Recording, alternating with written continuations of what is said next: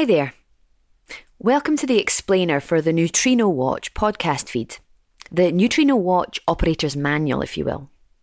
I can't tell you much about what's actually on this feed, I can only tell you how it works. Neutrino Watch is a daily podcast, but in a different way than you're probably used to. You can see that there are currently 11 episodes in the feed, and while they look like they were published a while ago, the contents of every episode changes every day. Maybe if I introduce myself, you'll understand a little better. My name is Whitney. My favourite colour is ultraviolet. I live in Akureyri. I have a dog. I call them Octavia. All of those things might be true today, but tomorrow maybe my favourite colour will be taupe. I'll move cities or get a new pet. I could even change my name. There are lots of good reasons to do that. One day I'll turn up at your door and you'll say, Hi, Whitney. And I'll say, No, that's not my name. my name's Wendy.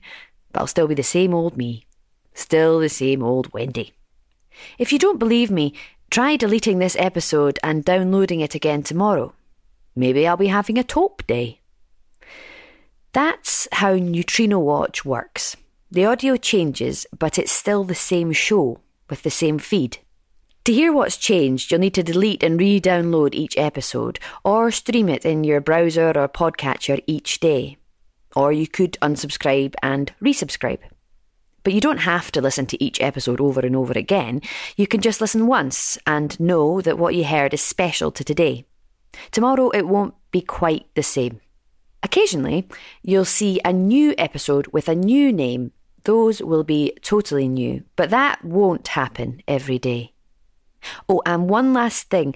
It's best to listen to Neutrino Watch as fresh as possible. Once an episode has fallen from its tree, it starts to spoil quite fast. So download the episode and listen to it straight away or stream it. Listen to it fresh from the cow. I mean, tree.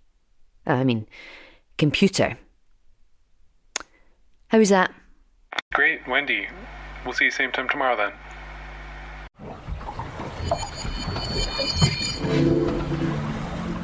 Trino Watch.